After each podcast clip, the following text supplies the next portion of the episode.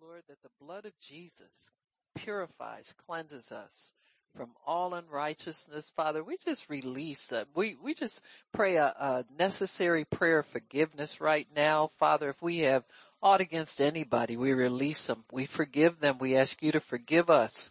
And we thank you, Lord, for your righteousness that pours down and rains down upon us and covers us, Father, so that we can hear correctly, we can think correctly, and we can believe correctly. And we thank you for that, Lord. In Jesus' name, amen and praise God. Amen, amen, and amen again. Praise God. So we have a prayer request, um, and I think what it, did this just come in today Karen Gould? Okay, this has been here for a while? Okay, alright. So, alright, so I'll talk. Well, we'll believe Karen is healed anyway. Amen. So, God bless you, Karen. We don't want to pray anything against you. You're healed. So, praise God. Amen, amen, amen. Thank you. Thank you, Jesus. Thank you. Amen. So, um, so we're going to talk today about your faith and we're asking a question, does your faith have holes in it? Amen. Does your faith have holes in it? And, um, that's something that needs to be fixed and God wants to fix it because he wants our faith to work for us and work perfectly for us.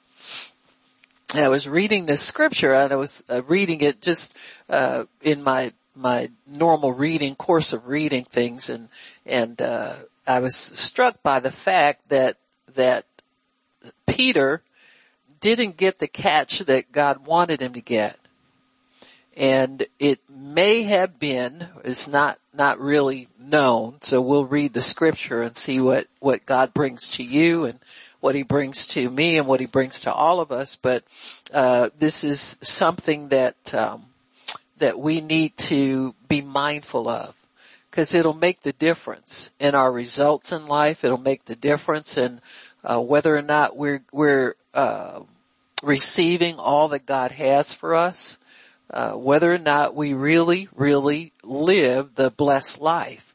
Uh, there's so many people that that don't understand faith and don't really apply themselves to learning enough to understand that you can have success in everything that you do. And I believe people quit because they don't get the success they think they're supposed to have and, but then they're not willing to do the things that God requires to make sure that they can get that success. And so God is always helping our faith. Jesus is the author and the completer of our faith. He is the one who develops our faith. He is the one that makes our faith work. He is in charge of our faith. So this, this, this walk of, of, uh, salvation or this uh, life as, as a Christian is not something you do on your own. In fact, it's not even something that you decide you want to do. You know, when we talk about prayer, you know, the Bible says ask anything, but it says ask anything according to His will. And that means not just His will, uh, as, as, as shown in the Word of God, but His will for you and His will for you at this time. See, the, the works that we do on this earth are already ordained by God for us to do. So there's a program and a pattern that he wants us to fit into. We're not just here to say, well, what do I want from God and what do I want here and what do I want there? That's not how it works. It works according to his plan. You know, the Bible says that man can have all kinds of thoughts, but it, God is the one who works out the plans. Amen. And so we, we have all kinds of things that run through our mind. I want to do this. I got a vision for that and God called me to do this, that and the other, but it's a, a, a box with, uh, a bunch of, it's a thousand piece puzzle in a box. That's what we are. And God has got to pour us out on the table and put those pieces together. Amen. And, and so he does it in a specific order. There's a specific order to our lives. And sometimes we want to write the end of the story before it's even gotten started. There's so many people that give up on God And they, they say they don't give up on God, but they do. And they give up because they don't understand kingdom principles. They don't understand faith. They don't understand what they're doing and they certainly don't talk to God enough to understand what he wants them to do in their lives. Amen. And so, you know, you can spend a life of quitting and starting over or just quitting period, or you can live the life of faith that is a blessing to you. It's, it's a, a blessing to those around you. Um, all of those things, but we've got to learn how to stay in that place in God where it's, it's available to us, where we understand what we're doing, or at least understand our part of it, and, and live a comfortable life of faith. The life of faith can be very exciting if you apply yourself to it. Amen. Uh, it, it can be very, very, uh, rewarding, uh, life changing, not just for yourself, but for those around you and those that God will call to you and, and all of that. And so, so it's, it's good to understand what we're doing here while we're, we're down here. It's, it's humbling. You gotta humble yourself. You can't just walk around acting like you know everything, or you can do that if you want to, but we all know better. Amen. We know, we all know what we all doing. We fighting the same devil. Amen. And, and trying to stay clear. my uh, uh, what's our what's our our people saying, Shannon? Our our people's may you land. Yeah, may you be in heaven a half hour before the devil knows you're dead. Amen. so we're all fighting the same devil. Amen. Amen. Amen. There's no beer in heaven. That's why we drink it down here. That kind of stuff. But no,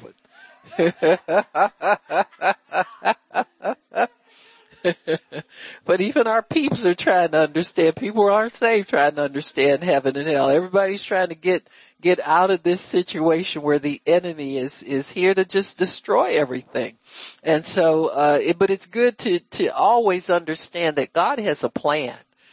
You don't have the plan. He has the plan. You're learning the plan and we're, we're, we're attempting to work out that plan, like, like uh, the Bible says, to work out your salvation with fear and trembling. Amen. Because God has, has things for us to do and only he knows what they are. And so, uh, so we're going to talk today from, from, um, Luke chapter five, starting in verse one. We always give this as the miracle catch or the prophet's reward. And so today we're going to talk about faith and, and, and you know, examine if our faith has holes in it. Amen. And, and don't sit up and whine and say, my faith has got holes in it. God's trying to fix them holes. Amen. He wants that fixed so that you can get your miracle catch, so that you can get your blessing every day, so that you can have everything that God has ordained for you. So he's got to fix our faith. If he's constantly fixing our faith, let me put it to you that way. Just as fishermen were always examining their nets to see if there were breaks or tears in them. You couldn't have a tear in your net that was big enough for a fish to get out of because you would lose part of your reward. Amen. And part of your catch. So that was a very important step in the maintenance of their equipment.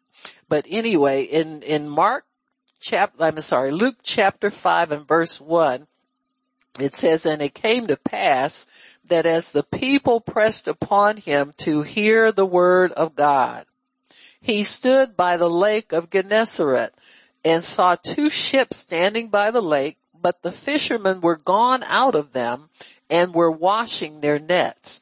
Now when it talks about washing their nets, it's not like, ew, these nets are dirty and I can't touch them with my clean hands. You know, it wasn't like a, a cleanliness washing things, but they would oftentimes, if, if you imagine a, a fisherman had to cast his net, he threw it out and it was weighted in the center. And so it sank to the bottom of the ocean. And, and the, the, the, the side that, that they kept had little floaties on it so that it would float one edge floated and the other one sank.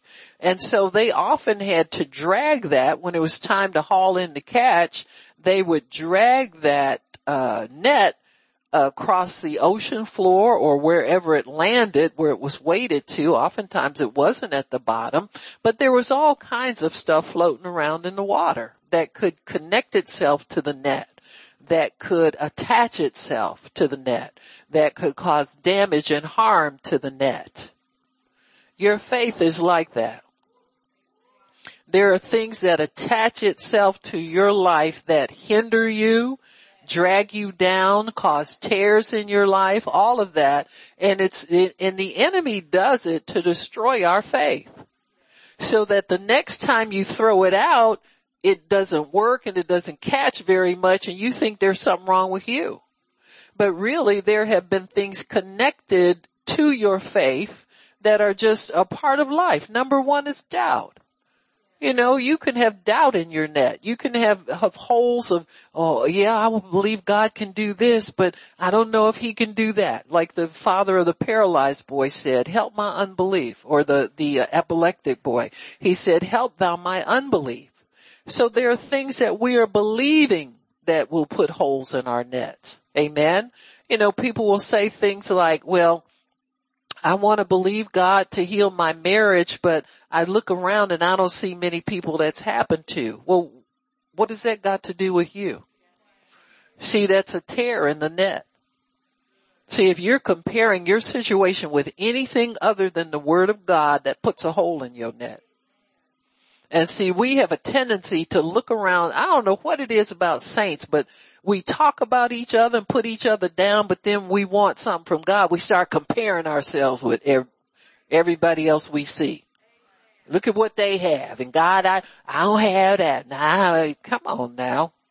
You know, it's time to repair these nets. It's time to, to, to stop all this dragging around on the sea bottom. Stop being a bottom feeder.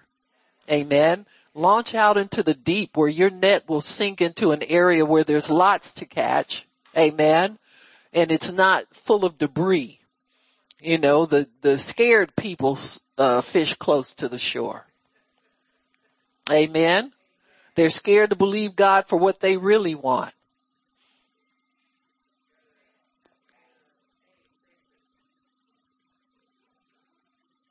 Everybody wants something bigger than what they can afford, what they can think, what they can believe. It's bigger than them. We all want something bigger. Now we might have less and say it's okay, but we lying to ourselves. Somebody lying to somebody when we start saying that. Because when God puts things in your heart, they are God-sized things. They're not human-sized things. Say it again. When God puts things in your heart, they are God-sized things and not human-sized things. Amen. And that doesn't mean that, that everybody's gonna have a, a TV ministry. That doesn't mean that everybody's gonna be the pastor of a mega church. That doesn't mean that every, but whatever it is that, that God has put in your heart, you're gonna have to have Him to help you bring it to pass. And he makes it that way. That way it becomes his dream. That way it becomes his kingdom. That way it fits into his plan and his protocol. And so if God is involved in something, it's going to be bigger than we are anyway. It's going to take more faith, more power. We're not going to just be able to cruise along and get what we need for this life and leave God on the sidelines. I mean, what, are you saved for if you can do all this stuff yourself? And so God wants to take us out of, of fishing in the shallows. Amen. And start launching into the deep where he operates, where he's got your stuff laid up for you. It's not laid up for you in the places where you can easily get to it. Not all the time. Now you might have a few days of coasting like that, but I'm going to tell you, you're going to get bored coasting after a while. Amen. Didn't Israel get sick of manna? It was easy. It was waiting for them every morning. Huh? All they had to do was brew a little coffee and they had something to go with their manna. Amen? It was right there. But they got bored with that after a while. Why? Cause your heart's got something bigger than just the everyday stuff into it. But see, manna is necessary because if you don't have manna, a lot of people will starve Because most people don't have enough energy, enough will, determination to go out and make something for their own. And so you've got to have a certain level of manna in your life. There's got to be a certain level. I call it baseline faith. It's the minimum that your faith is going to bring in for you and you, you're assured that it's going to be there all the time. Like some people, baseline faith is, is God's always going to have a house for me. He's always going to have utilities paid. He's always going to have food in my, but we didn't all start out like that. Amen. When we first get into the kingdom, we have doubts about whether God will even, and, and He lives in us. If you die, He gotta move out.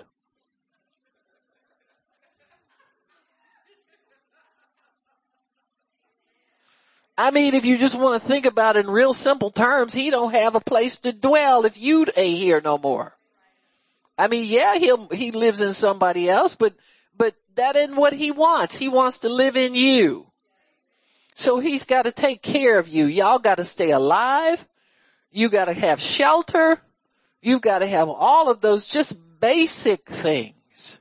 So the first thing God does is helps us understand and have confidence that he provides the basics of life. Now we have some people that don't have it, they lose it, but they lost it. God provided it. They had it at one time. Amen. And so we all know that God will provide the basics for us. But then there's a place where he wants our, our lives to blossom and flourish and prosper and wants us to have the kind of life he envisioned for us from the beginning. And so he then begins to teach us how to use our faith so that we can acquire not just material things, but things that have to do with our happiness, our well-being, our shalom, you know, that, that have to do with our contentment with, with the life that we have and our desire to increase our contentment through, through the encouragement of, of growth and prosperity in our lives. So, and this is what it means to be made in his image. God wants those things. That's why he created us to have those things. Amen. Those things are important to him and so they are important to us in the order that he has ordained for them to come into our lives. And so it's a good thing to understand why God wants to help our faith to repair the holes in it, to strengthen it, to make it more durable, to give more, uh, um, more strength to it, to pull in more, to speak to bigger mountains and see them moved, to remove elements in, in the earth that are detrimental to the advancement of his kingdom. Amen. That's a very important thing for us as watchmen. For us to be able to have the confidence that when God sends us on an assignment to, to uproot something that's evil, that it, uh, we have the strength to do it. That that thing will work. Amen.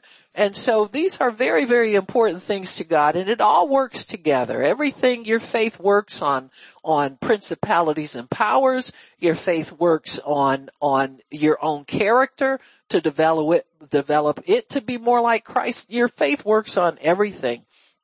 That's why it's so important for our faith to be always in operation, for our faith to always be uh, challenged so that it can be stronger.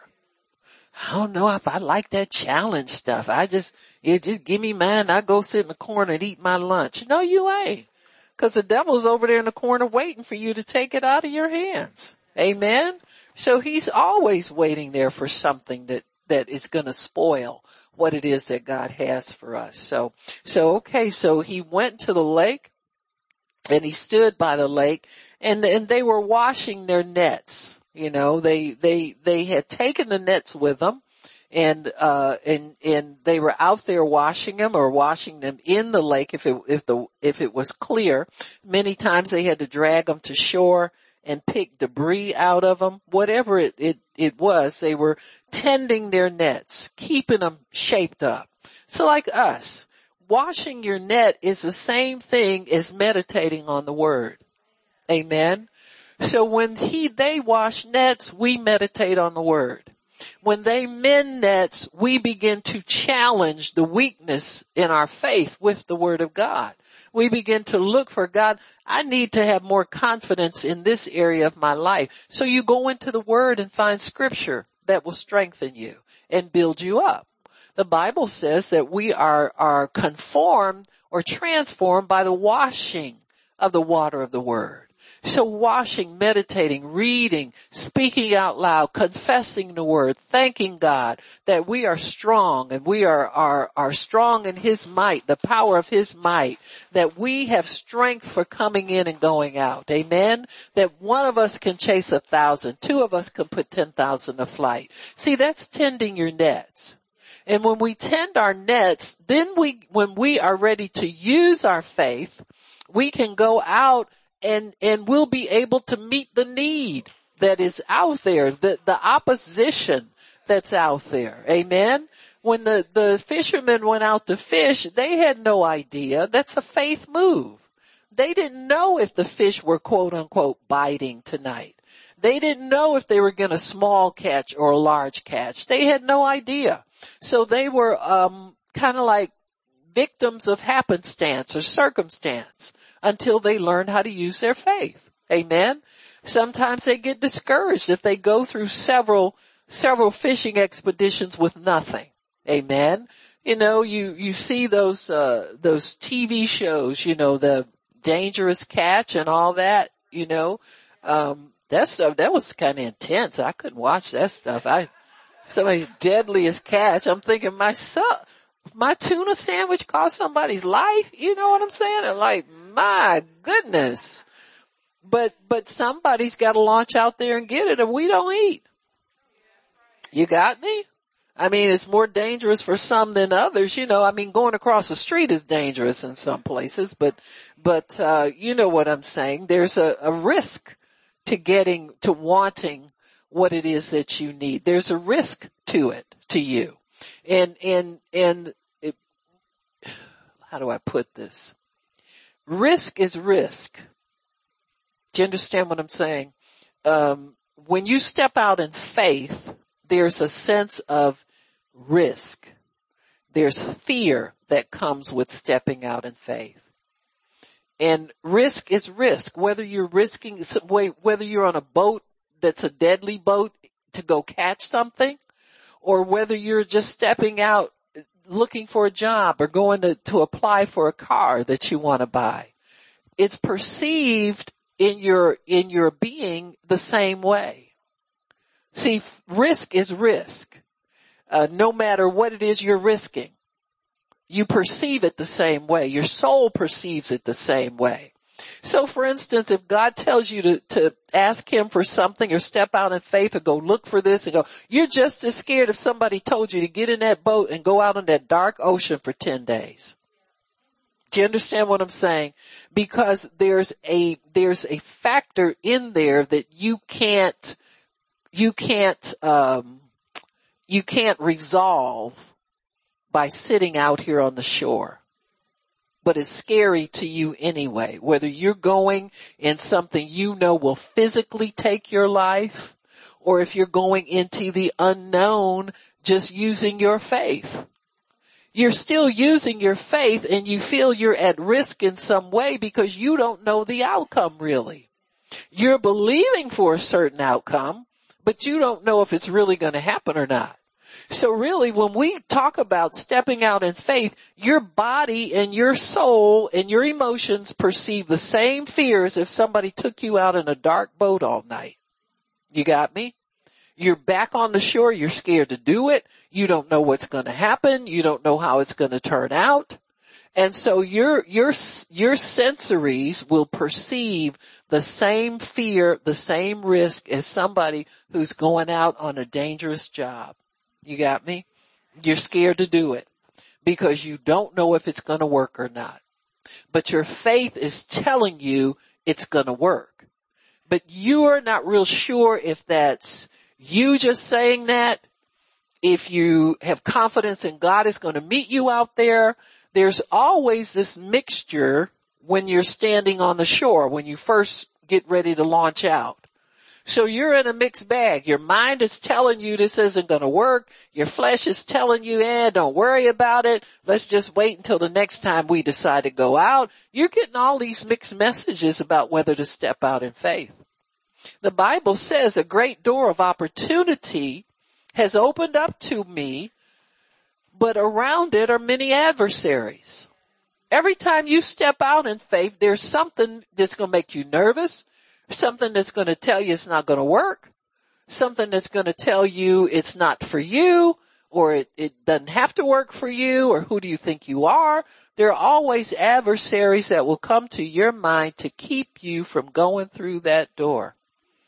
And after you go through the door, if you don't slam that door on them and shut them out, they'll follow you through the door. You ever had a demon sit up and talk to you the whole time you're trying to buy a car? Huh? Absolutely. You know, you get the, the, the salesman, well, let me go out and check the price. huh? Come on now. Even though you looked at your credit reports, you looked at this, you looked at that. Listen, let me tell you, natural evidence is not going to help you in a spiritual transaction. They can say no to them 900 credit score people. Cause a no is a no. Amen. You let the devil make you nervous enough and see what won't show up on some paper with your name on it. What can I throw now? I can't. Y'all done took all my, all my projectiles away. Huh? We looking for natural evidence for something that's a spiritual, for a spiritual transaction. Huh? I don't know what my credit score is and I don't care. I work to please God. Are you kidding me? When, when my ways please him, even my adversaries will be at peace with me.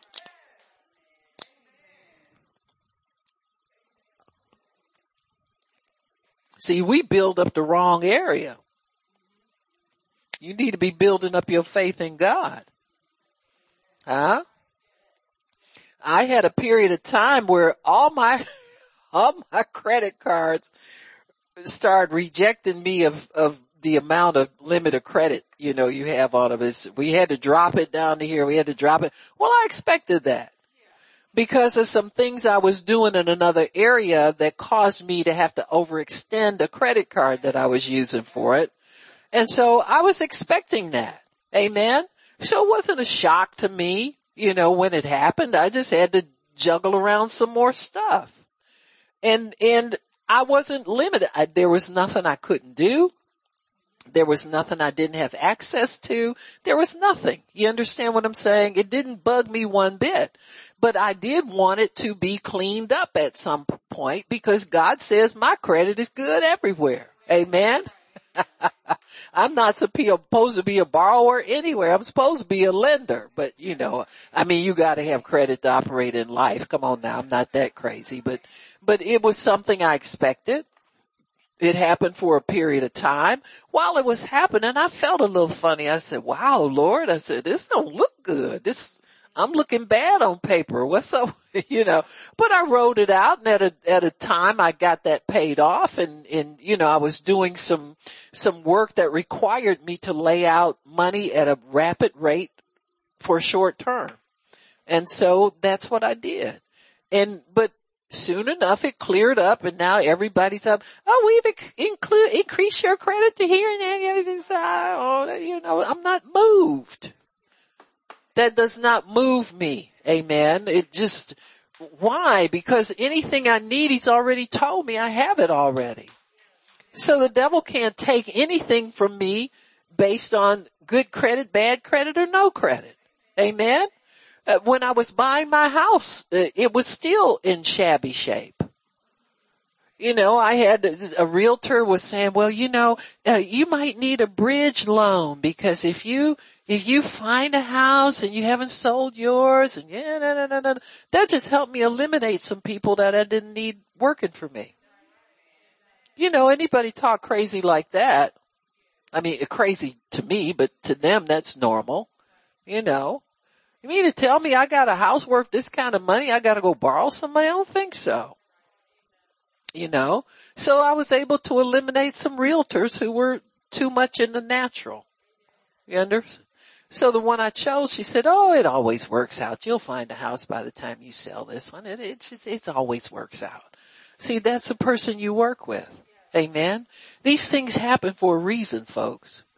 God do, does some things just to eliminate people out of your life that don't need to be speaking into your life at that time. Amen. And so, and, and, so I was very satisfied with this person. I was very satisfied with the way things turned out. Everything worked out according to, to the way God said it would. Amen. But on paper, it didn't look too good. That's when God's got to show up for you. When your natural ain't looking like you want it to look, that's when God needs to show up for you. And he will show up for you. Amen. And so, so here we have Jesus and, and they were washing their nets. So we know what washing your net means, right? It means strengthening your faith. And this is something we should do every day. It's like the, the fishermen, they didn't get out, didn't come back from fishing without inspecting those nets to see what condition they're in for the next time they gotta go fish. And see, this is what we do every day. Every day we go before the Father and, and inspect. Father, I'm, I'm, I'm looking for this to happen. I'm looking for that to happen. Direct me in the word so I can strengthen up those areas that need to be strengthened for what I want to do or what you're expecting me to do. Show me how to keep myself built up in your word. Amen. Sometimes you'll just have a, uh, every, anybody over get a hankering for some certain kind of scripture. it's like wanting a certain thing. I got a taste for something I want to have for dinner. You, you know what I'm saying? And, and so you, you go about preparing that because you, you, your body somehow is asking you for that. Amen. And so when we, when we understand spiritual hunger and, and, and know that God has certain things prepared for us, amen, He's always got a table prepared for His children. There's always the breakfast bell, the, the lunch bell and the dinner bell set out for us. And these are how we strengthen our faith net so that when we go out and cast that net into the spirit realm for something we're to pull in with our faith, that net won't have any holes in it. See, that net will work. You know, you cast it out one time and, and you catch a biggie. Amen. That's what God, He wants us to live like this every day.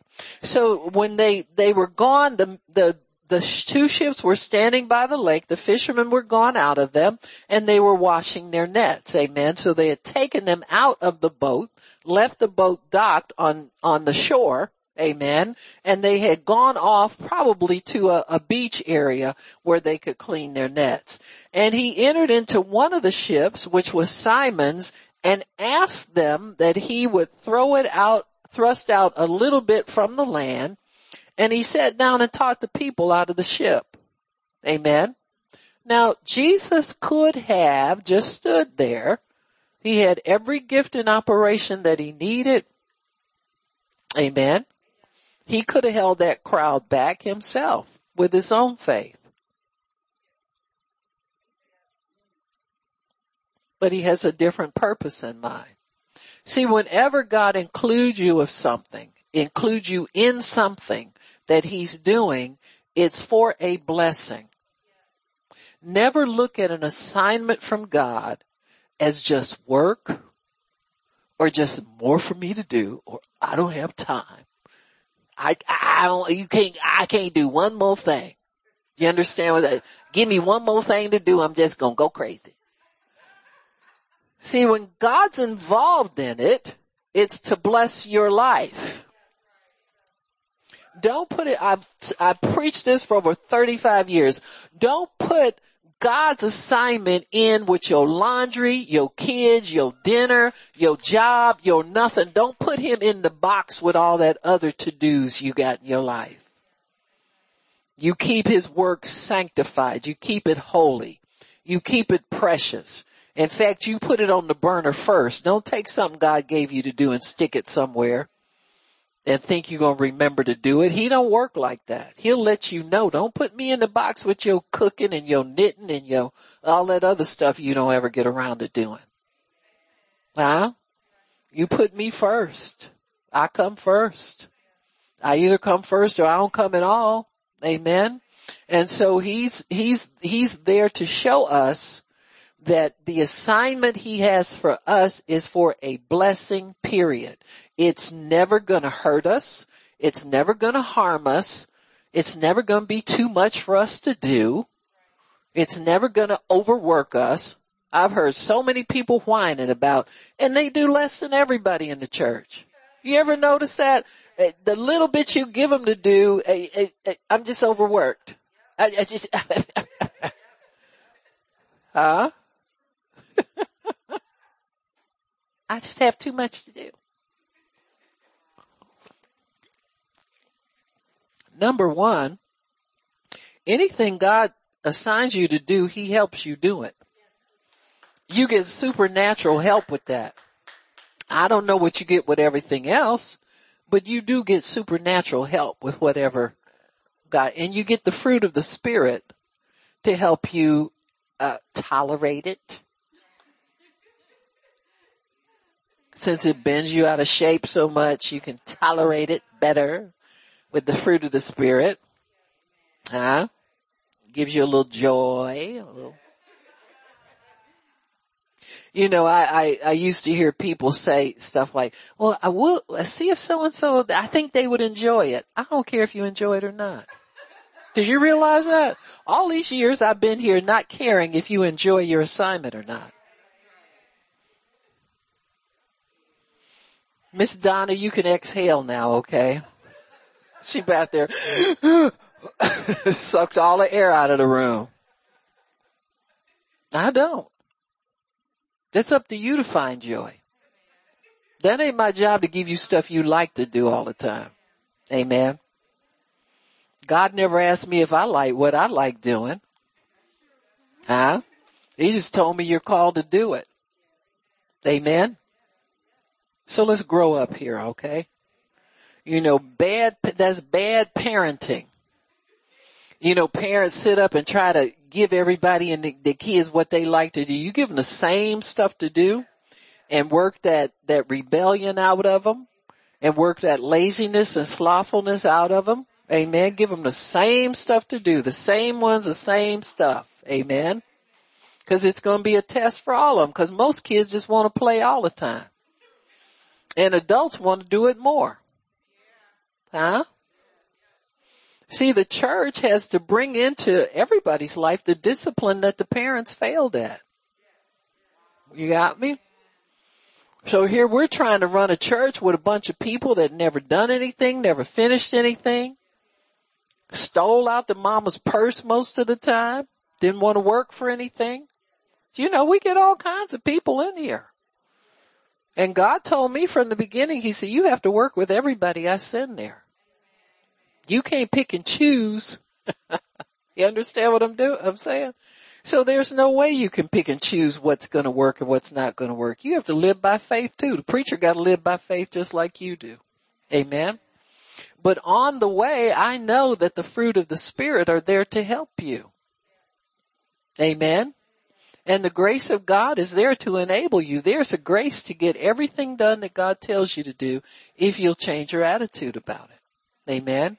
If you stop being mad about everything. Amen. You know, people, you know, get assigned a prayer partner.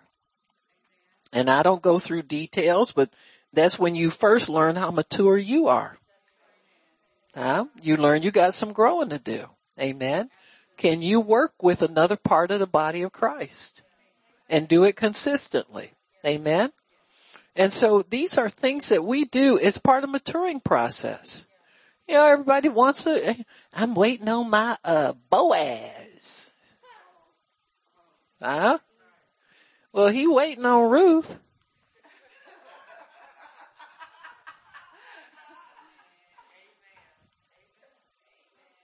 Two sides to every story, folks.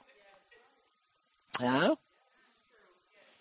but we can't get along with people in the church. So how you going know, Boaz, you gotta take, you gotta take him home with you every day. You can't get mad at him and don't speak to him no more. He lives there with you. Well, I'm not going there no more. I'm just going right back to my scripture.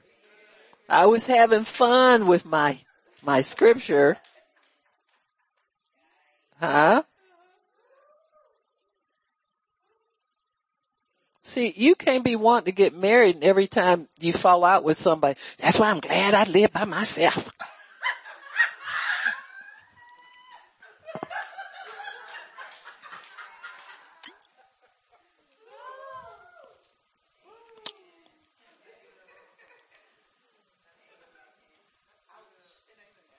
mm-hmm. Yep.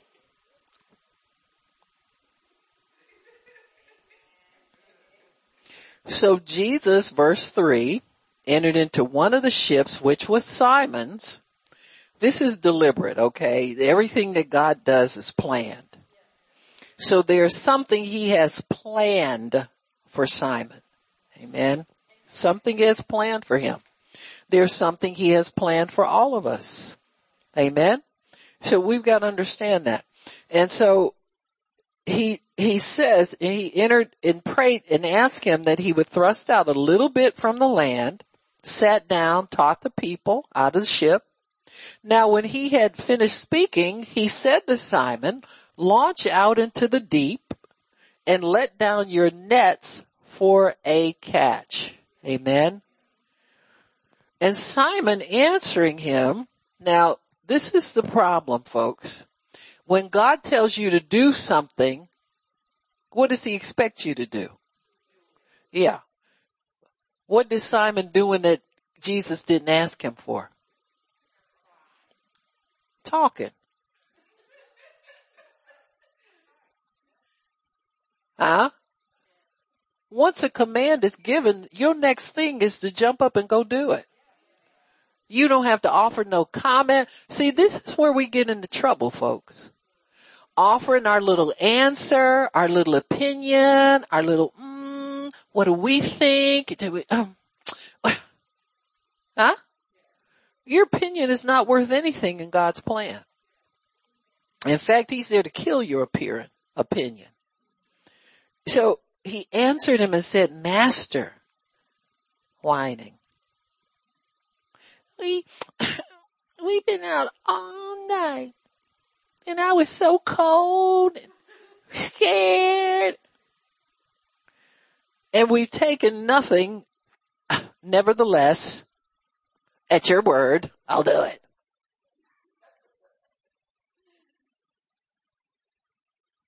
That answer had to come from somewhere other than the realm of the spirit. You got me? Cause the, the spirit man would have said, yes, sir. Thank you. Amen. I'm glad because we worked all night, and didn't get anything. Now we're gonna get something. You got me? But Peter wasn't that smart. Not yet. He's gonna get smarter. He said, nevertheless, at your word, I'll do it. When they had this done, they enclosed a great multitude of fishes and their nets broke. And Jesus was probably standing there just smiling. Amen. You notice now Jesus never warns them what's going to happen.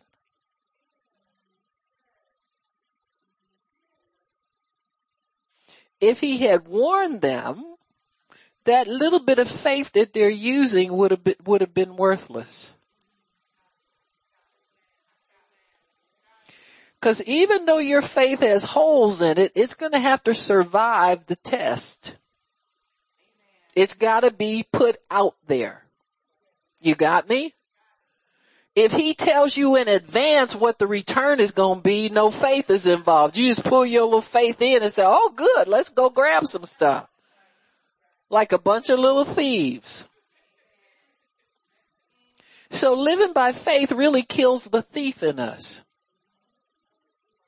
That little man that lives inside of us that wants to see everything first and well, you know how that one goes. Now we talk about that every time we get together. What's taking so long? How long I gotta wait?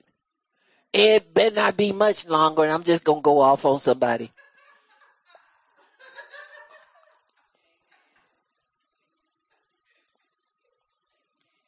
You got me? That's a thief. What's he stealing? He's stealing your confidence in God. He's stealing your trust in God. He's stealing your faith. He's chewing holes in your faith. So that's why when you get to something big, you almost crumble because you ain't used it on nothing little. See, if you don't know how your faith is going to work in small things from day to day, how you going to go out and snag something like Boaz?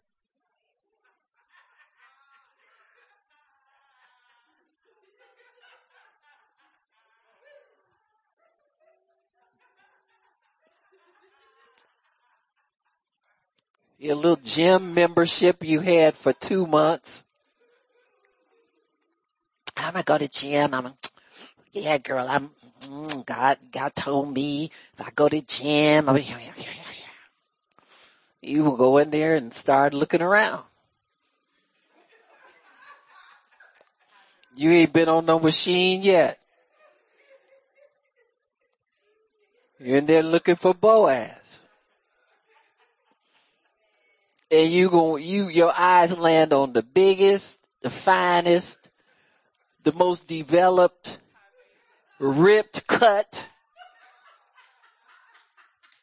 How you gonna drag him home with holes in your net?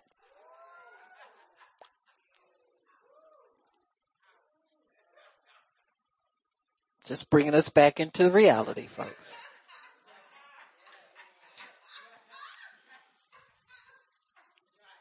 Huh? Hmm.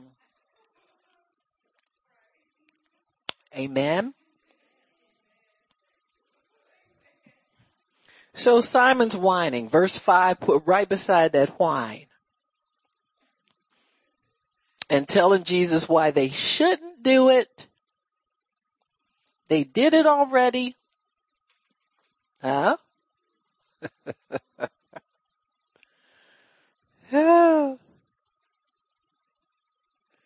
So they threw the nets out, verse six.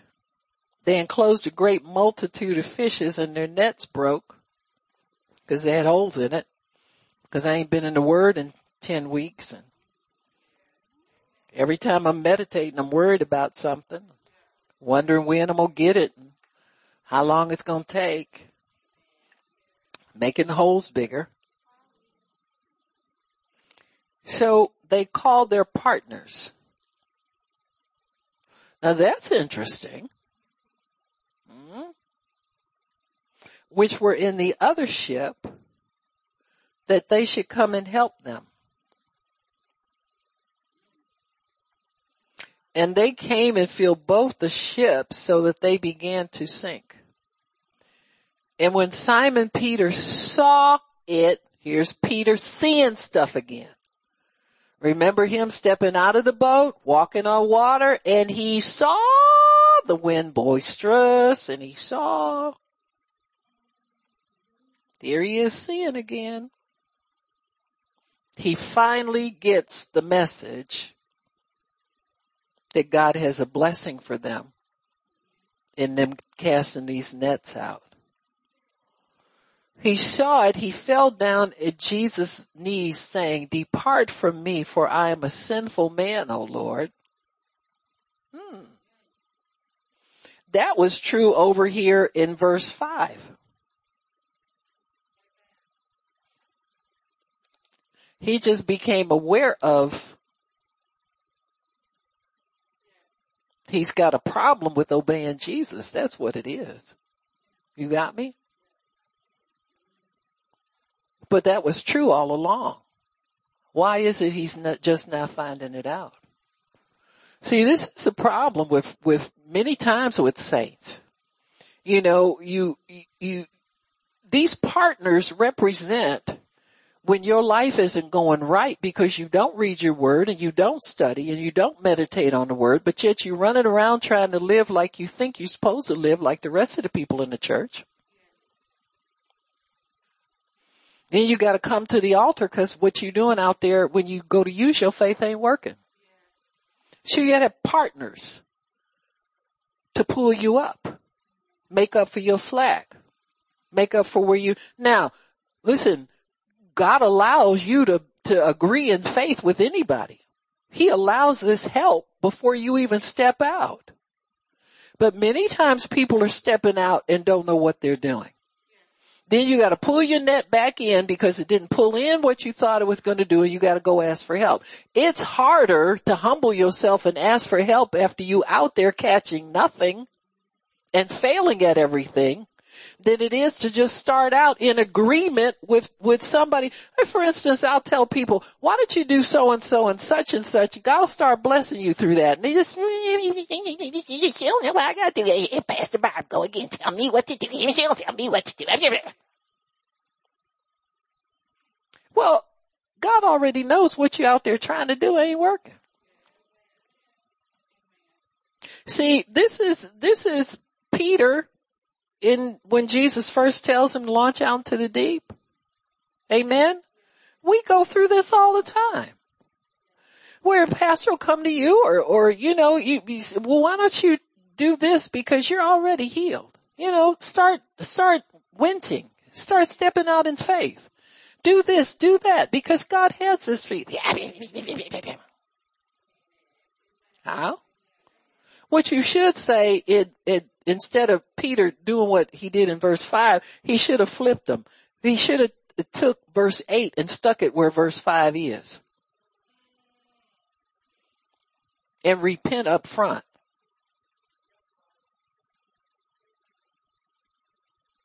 Come on now, y'all gotta get this.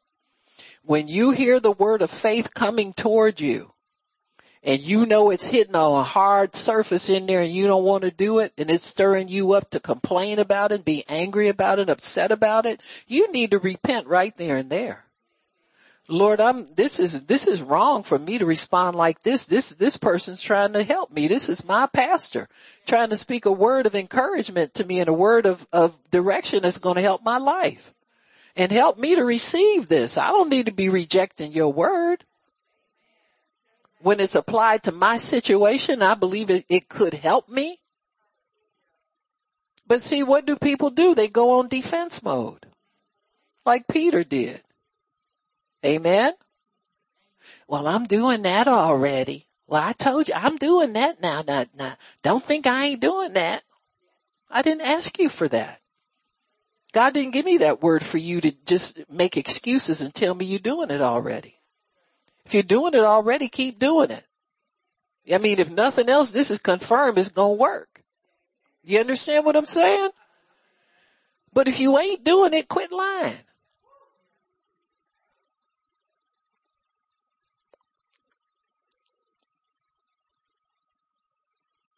Some of us need to get out of the, the kiddie pool with our faith.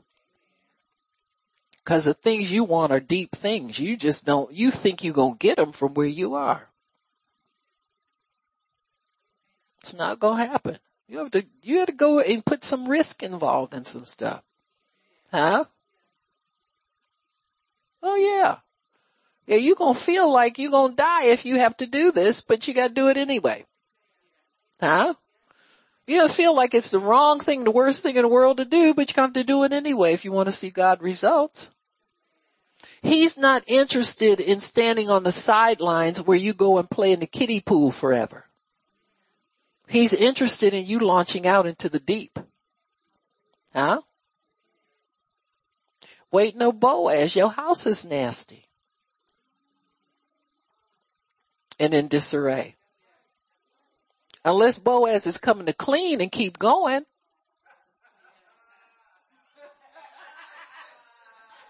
At him. Ice Cube.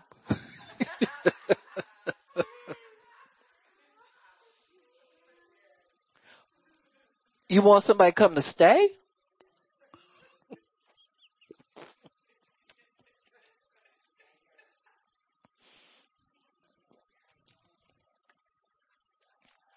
Get out that drive through and go home and cook. And I mean do it consistently. Don't do it here and there.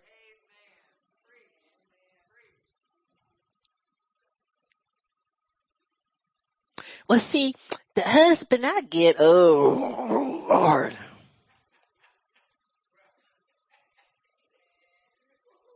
He gonna be different. He ain't gonna be human then. He, he gonna want to eat. Everybody, you want to eat.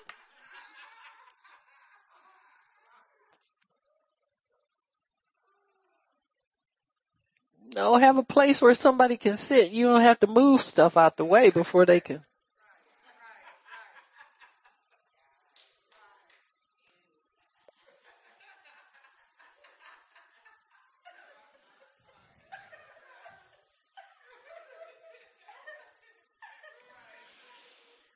Do you know, when I was a kid growing up, we only had like three or four rooms, you know, and the kids played everywhere and it was disorganized all the time. And my mother would look out the window, oh, somebody coming up the steps and we'd run and start pushing stuff away. But if you're saved, you got more room than that. There's no reason you don't, you shouldn't have a receiving area for you to receive people, company. Keep it clean all the time.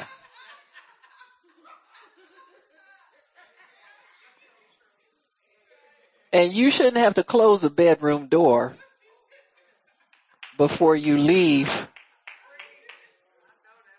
Open that door up because that bed should be made. Got me?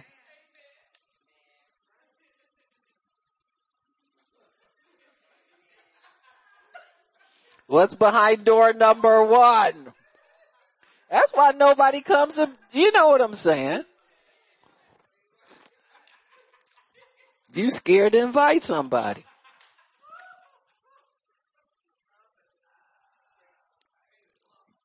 So don't give me that about Boaz, Bo nothing. You know what I'm saying? And you believe in God. Well, faith without works is dead. Got your little dead faith dragging it around here. Put it to life. Start acting like it. Well, suppose I start cleaning up and he don't come. See, you never say it like that, but that's what your mind is thinking.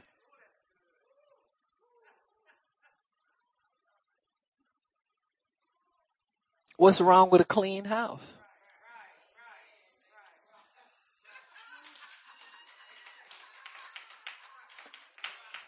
I know.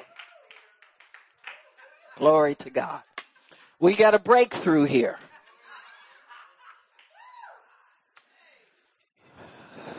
Oh.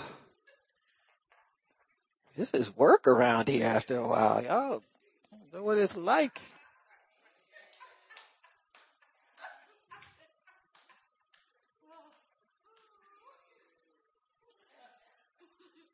See, it's just like the people who sat at home and didn't come to church after, after you sit for a long time, it's easier and easier to sit and not do anything.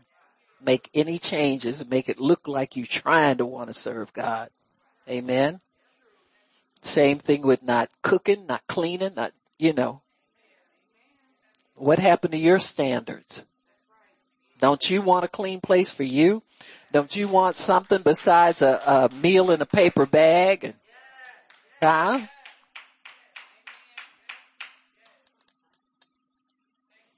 You know, you cook, you have enough left over. Oh, what would I do with these leftovers? Oh, maybe invite somebody. Go next door, knock on the neighbor's door and say, you know what? I got a lot of food over here. I said, why don't we share this meal I got? I'll just bring yours over to you. You know, you do that for a season, not every day, not every week, not every, but every now and then just knock on the door. One day you knock on that door and the neighbor done moved. And guess who moved in?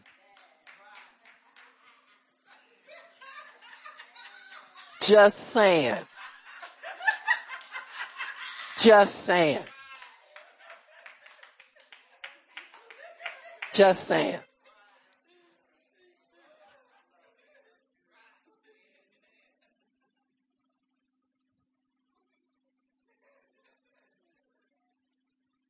Why don't we cue Cinderella?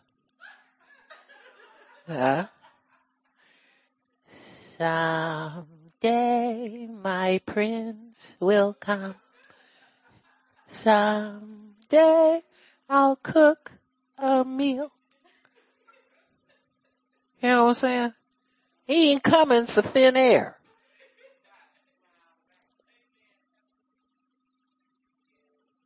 Coming in response to something. Coming in response to your faith that you cast out there every time you cook a meal and you decide to share it with a neighbor or friend or whoever, you know? Amen?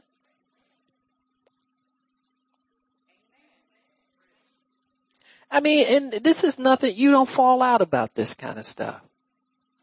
You understand what I'm saying? You just, you just share the love. You got me? You know, if you, if you say you got a friend and y'all alternate times treating each other, going out, y'all gonna fall out pretty soon. I treated the last time we went out. You ain't treated me. You can avoid all that by somebody just cook and invite the other person. It's called hospitality. Amen. We're all supposed to be given to that. Amen. Not just the ministers. Amen. Got to make people feel comfortable around you. So anyway, here we are. Peter's repenting. Should have done that over in verse five, Peter. I'm warning you. For he was astonished. See, this is after the fact. God is trying to wean us off of obeying after the fact. Or, or see, this is Thomas's faith. You see first and then you believe.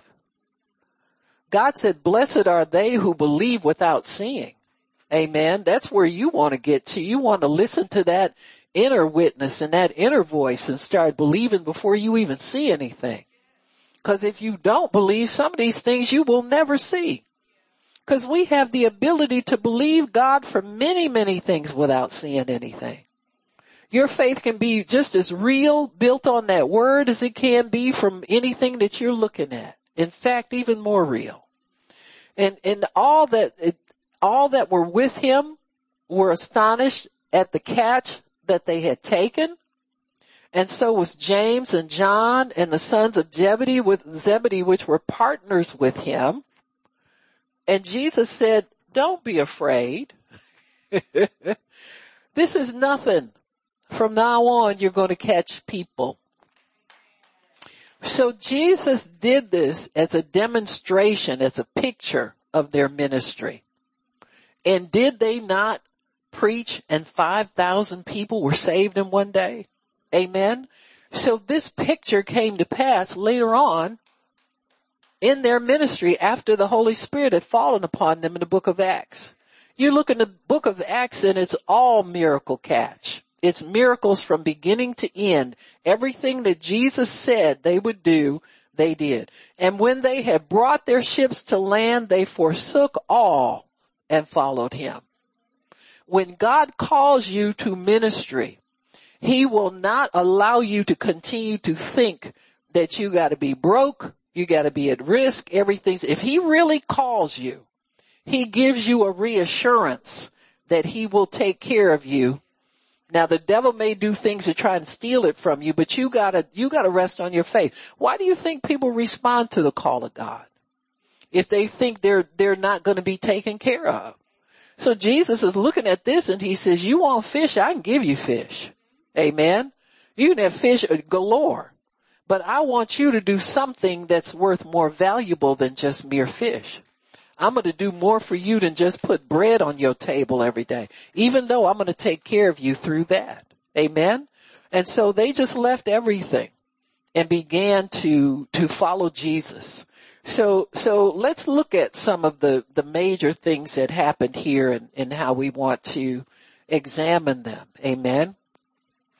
Nets always need mending. Your faith always needs repair. There are times, sometimes when your faith, you're believing God for something, it doesn't quite come in the way you thought it was going to come in. And so that can leave a gap in there. That can leave some doubt. That can leave some, some trouble in your mind about whether God can be trusted. Sometimes people are just believing God out of thin air. and they don't have the word in them on what they need. Don't ever forget to study and meditate the word for what you need from God. For instance, we've been studying healing all this time.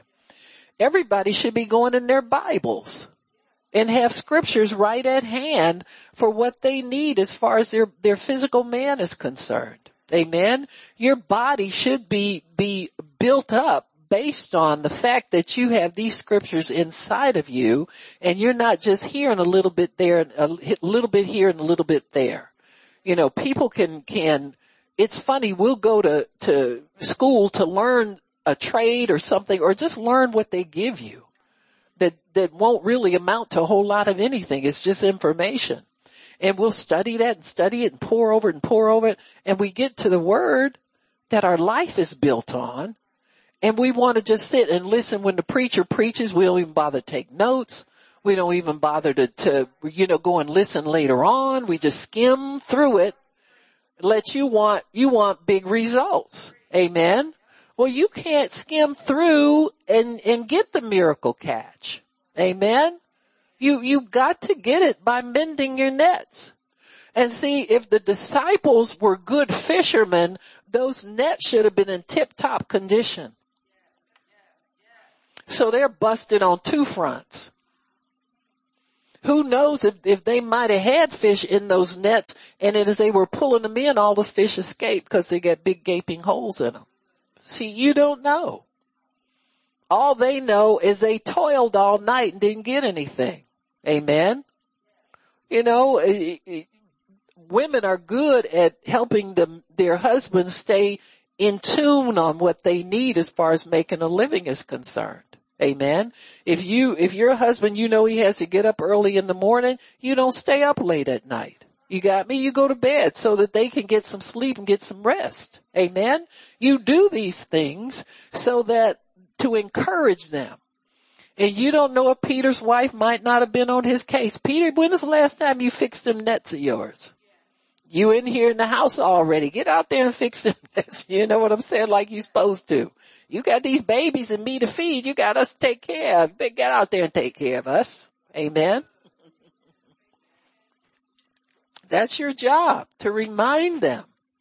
Amen. To encourage them, to exhort them, all of that. It's, it's part of your partnership with them in a marriage to strengthen it and encourage them to stay prepared for what it is that they have to face when they go out there to meet the world every day. So here Peter is, you know, you don't know what, what shape the nets are in, but they always need mending. Our faith always needs strengthening. That's why Jesus taught us how to pray. When he taught us the Lord's prayer, give us this day our daily bread. Amen. And we said that healing is the children's bread, but you can't get healing if you don't have the word inside of you. It don't just drop in you and you get healed. You read a healing scripture and you get the word of healing on the inside of you. So in other words, uh, you should read a healing scripture every day, just like you read other scriptures that you need for the day. Amen. You need the Psalms because you need to stop worrying about everything and start encouraging yourself and get in an attitude of praise and thanksgiving uh, in the Lord. Amen. You need the, the epistles because you need to learn how to function as a Christian every day. You need all of it. And so when we go into the word, it's to get our daily dose of healing bread, but it's also to get the bread from heaven, whatever God has for us. If you, if you have a need for sure, you go in there in the area where you have a need and, and read about what, what is a marriage. If you really are expecting God to send you a spouse, you need to be up on what marriage is. Amen. And, and how what God has joined together, let not man put asunder. In other words, get serious about it. Don't think in the back of your mind you can get out of it whenever you feel like it. Amen. It's not what a marriage is. And don't think you can just do what you want to do once you get married. You have to be accountable to that other person. Amen. You know, it's like my husband used to tell me, he said, now tell me where you going and when you gonna come back. Yeah, y'all laugh, right? I'm glad you, well, that identified where you are. Do you understand what I'm saying? It's called them being accountable for you. It's called love. Number one. Amen. And them stalkers, hopefully you left them out in the streets and you married somebody that God told you to marry. Amen. Don't let him have to turn into a stalker to, to get peace about where you are.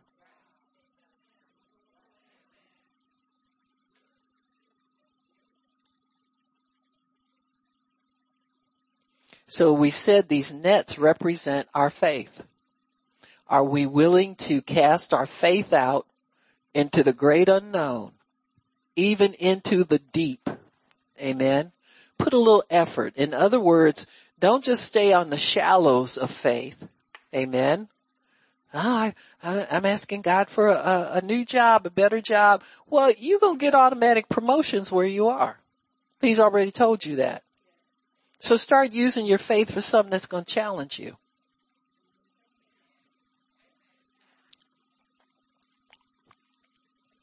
Whatever that is, I'm not going to tell you what that is. So you, you find out between you and God. Amen. But you're, you're, you're, you need to know how strong your faith is, what it can do. And the only way you'll know it is by using it. Amen. You gotta cast it out there where God tells you to put it to find out what it'll do. Why do I need to know that? So you can live. So the devil doesn't steal everything from you. Amen. So you can do more than survive. So you can have the desires of your heart. You need to know what your faith can do. Amen. So, so we need to know that. We need to keep it tight and right and strong. Amen. And, and I always encourage people to have some kind of faith project that you work on. Don't put your faith away. You know, we, we barely struggle through how many hours at a job that we have. And we get home and just, oh, I'm glad that's over with. Oh, just, blah, blah, blah, if you had gone in there in faith and, and find out what you're there for, you're not there for the paycheck. The paycheck is automatic just by you showing up and doing your job. But you're there for kingdom purposes. I'm gonna keep my tissue. I ain't throwing that. I'm like, huh?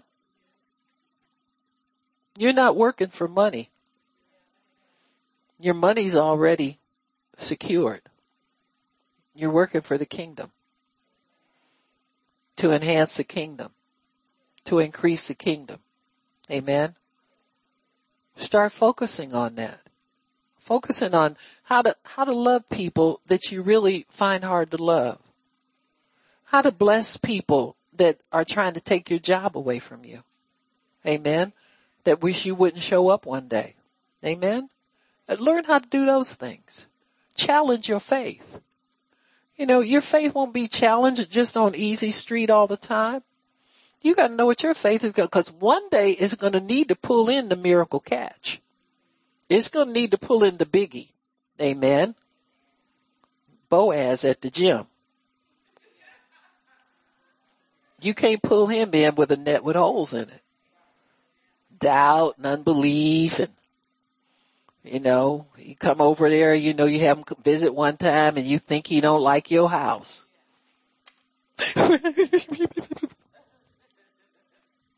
huh? You want to sit around and sing the blues for five days. Huh? You think he don't like it cause you don't like it. You need to get it to where, where you could say, this is a nice place that I have here. Any man would be happy to come in here and share a meal with me. Amen. And be honest about it. If it ain't up to snuff, do you have enough faith to get it up to snuff? You know, people have to feel comfortable around you before they want to date you and marry you and uh, you can't be making them conform to nothing. You know, put some effort into it. Put some love and some care into it. And allow somebody to get comfortable around you. We come in with our list of demands. He better be doing, he better be, well, he ain't gonna be doing nothing if you ain't doing your part.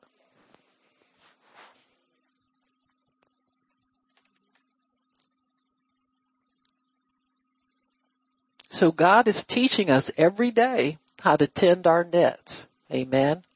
Remove the doubt. Remove the fear.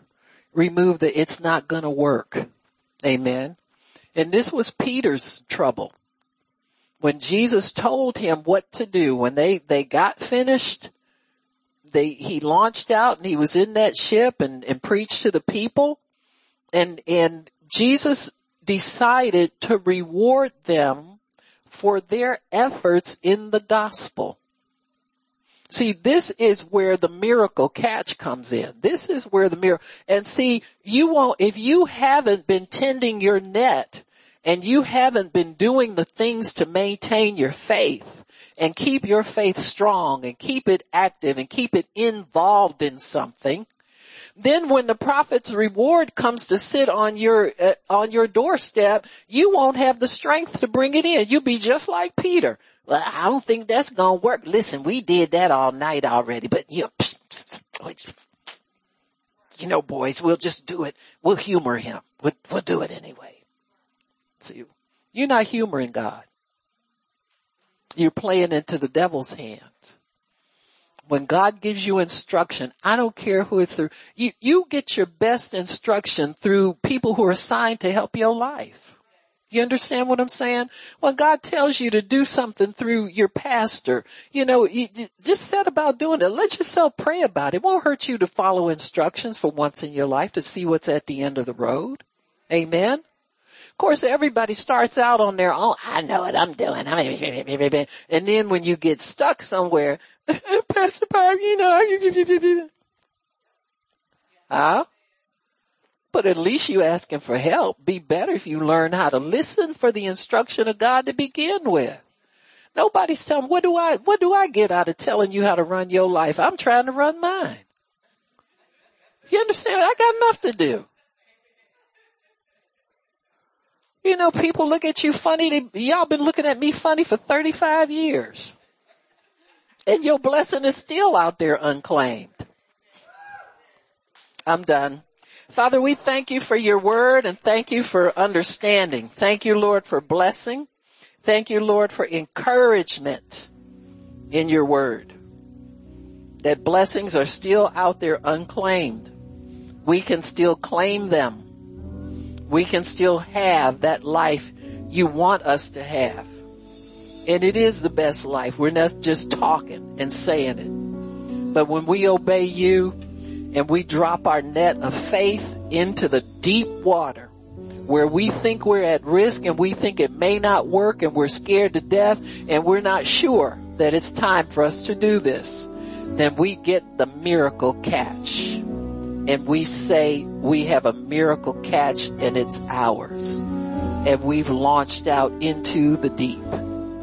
Thank you, Jesus. Now the Lord is, is telling me to tell, um, Christina, Christina Nelson. Christina, God says you're out in the deep, sweetie, and you're coming back with your miracle. He's not going to disappoint you. You've launched out into the deep and you will not be disappointed. You're going to come back with your miracle. Amen. Let's receive it as of the Lord.